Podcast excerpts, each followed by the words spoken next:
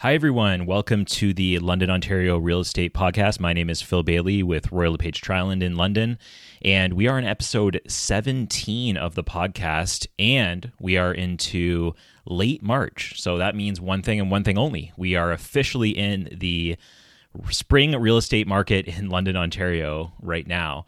So, today on the podcast, I really wanted to give you some tips, kind of a market overview of what's happening right now, and some tips if you're a buyer or a seller right now in the London market.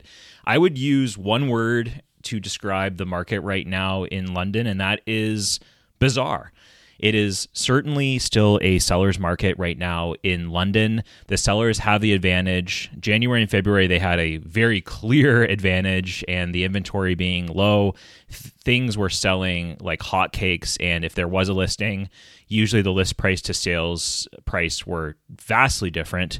So I think right now it's really important to take a bit of a, a, breather and take a look at the market and see where things are before you get you know get involved in it. Because i think a lot of people are missing some of the initial steps they should be taking whether they are a buyer or a seller. So let's start with a bit of a market overview. So what i've been seeing right now in march is a, a bit of some strange things happening actually. I think March break, there was a bit of a slowdown uh, in in London, at least for my little world. Again, this isn't uh, going to impact every single market, every single price point. But I work really across uh, across London, St. Thomas. I get into Port Stanley as well, and it was a bit of an interesting market because some things sold, and we would offer on a house, and we wouldn't. We get maybe a couple other offers on the same the same house, and getting offers accepted. I've even seen some offers being accepted at that time with uh, with conditions, which hadn't really happened for for quite a while, especially in January and February. Most of the time, people have to deal with these conditions during that that offer time, so mainly in advance of the offer date, and I can explain that in a little bit on the podcast. So what really I think was happening is that there was just no inventory in the market. I think COVID was still very much top of mind for everybody. I know it still is.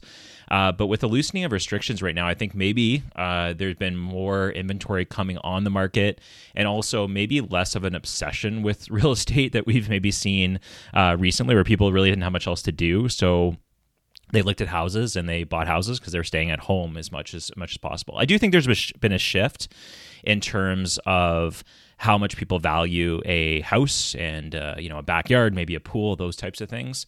Uh, but in terms of what the market was in March, it was just it was bizarre. There was there was some things, and, we're not even quite over yet, but there's some things happening during the March break period. It almost seemed like a bit of a, a slowdown in the in the market happening.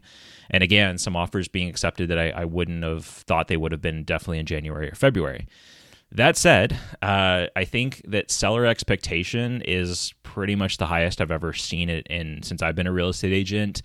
Uh, because of some of those sales recently, and it's a bit of a lagging thing sometimes. I think a lagging indicator because people are seeing you know what Joe across the street just sold his house at, and then thinking that, well, of course I'm going to get that price for my house every single time. Even though what I always say to clients is one sale doesn't really make the market.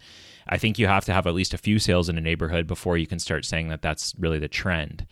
Uh, I think what we've been seeing happening is that if seller expectation is so high, and I've had this a few times where we've had offer dates a week out, people have put in offers. I've been on the buying side and the selling side. We put in an offer on the buying side, and then all of the offers get rejected on offer night and that's and then they relist at a higher price the next day. Uh, so, terms of what tips I'd have right now in the market, let's start with buyers first.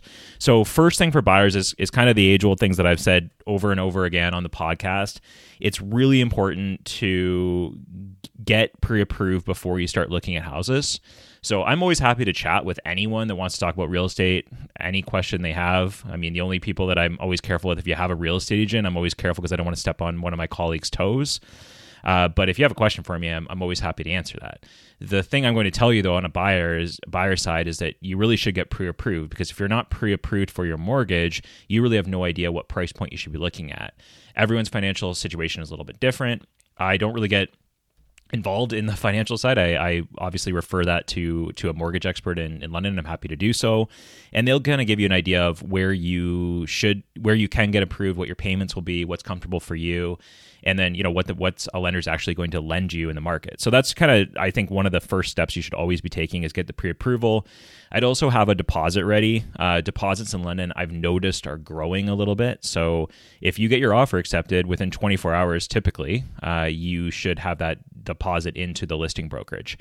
If you don't, there's a big problem. So, what I would say is get some money together into a bank account that you can write a check from or send a wire from. Uh, e transfer is tough sometimes just because they have put limits on how much you can transfer. And, you know, typically I'd say depends on the, the cost of the, the price of the house and what you paid but at least at least probably ten thousand dollars. I've seen some at five, but that was that that's been going away quickly. And you know, I've seen others at thirty, forty thousand uh, dollars lately. I think that that is a bit of a, a, an indicator of where the market is right now, and sellers are basically able to ask for that because they want to make sure that those deals are very serious, especially if a buyer is coming in firm. Uh, so there's no conditions in that offer. They want to make sure that there's some some money obviously exchanged and that's with the listing brokerage in case there is an issue that we run into later down the line. Um, you also want to look at clearing your conditions. So once you start looking for houses and they're doing an offer date, so for example, if a house was listed on a Tuesday they will likely hold offers the following Tuesday, maybe the following Monday, Sunday uh, in there. So in that time period, you want to get in that house as quickly as possible. Make sure that there's, if, if it is a good fit for you, you want to make sure that you're prepped and ready to go. So if you do want to do a home inspection, you want to do it in that period of time. If uh, if there's any questions on financing about that particular house, you want to have a conversation with your mortgage broker, and you really want to have a bit of room there. You don't want to go to the nth degree of uh, of of of price and say, "Oh, I'm approved for five hundred thousand, so I'm going to put an offer in exactly at five hundred thousand every single time," unless your broker has kind of had a conversation with you about that. Uh, it it does can be an issue, of course, if there's an appraisal issue. It hasn't been a lot of appraisal issues I've seen lately, um, but I did run into some before. And uh, if if you have exactly five percent down, it, it, can be an issue. So again, talk to a mortgage broker about that, and they can kind of go over over that with you. The other thing as a buyer right now is that you really want to not just be focusing on listing prices, you want to be focusing on sold prices. So, this is a conversation I'm having with every single one of my buyer clients right now. And I'm giving them a list of sold prices in their particular area that they're interested in. Maybe it's all across London. So, I'll give them those homes that have maybe they need three bedrooms I'll give them a list of those sold prices and they can go through those listings and see if anything would have actually fit. I know this seems a little backward because you can't buy those houses, but I think it's really important to go through those sold prices because if everything's selling for 100 to $200,000 or $300,000 over asking price, the asking price is pretty much meaningless right now in London. And I know that's super frustrating. It's not what I would, you know, what what I like as when I'm working with buyers. It's it's a really tough, tough process because if something's listed at three hundred ninety nine thousand and and and the the the seller expects six hundred thousand for it every single time, some people ask, well, why aren't you listed at 600,000? And I think it's a bit of a, a, game to get people into the mar- into the, the house to be able to kind of get emotions involved and drive up that price. Um, there's other reasons too. I mean, sometimes the the as listing agents, and I've listed houses where I thought I would get you know 50,000 maybe around the same price I'm listing at maybe a little bit above and I get 250,000 over asking price based on the comparables that I'm seeing, I should have been getting probably around 550 or or say at a $500,000 house and you know you're seeing prices closer to like 700,000. And I have to be relatively conservative when I'm giving my my pricing options to my my seller. Of course, it's their decision, but I, I want to make sure that we, we can sell that house, especially if they've bought another house and they need to move it within a pe- certain period of time. So just because something sells for way, way over asking price doesn't mean that the, the listing agent even knew that it would do that. Um, I think what's happening right now in the market is again, it's it's shifting upwards sometimes while we're making these decisions. So just because last week something sold at this, maybe it'll sell for more. As a seller, though, let me get into some seller tips. So, again, buyer tips. You got to make sure you look at those sold prices. Of course, get pre-approved, have a deposit ready, clear your conditions in advance. Um, you know, I, I'm a little biased here, but work with a real estate agent that understands the market, that's in a lot of houses every single day, because we can get an idea for you of of what might be a good fit.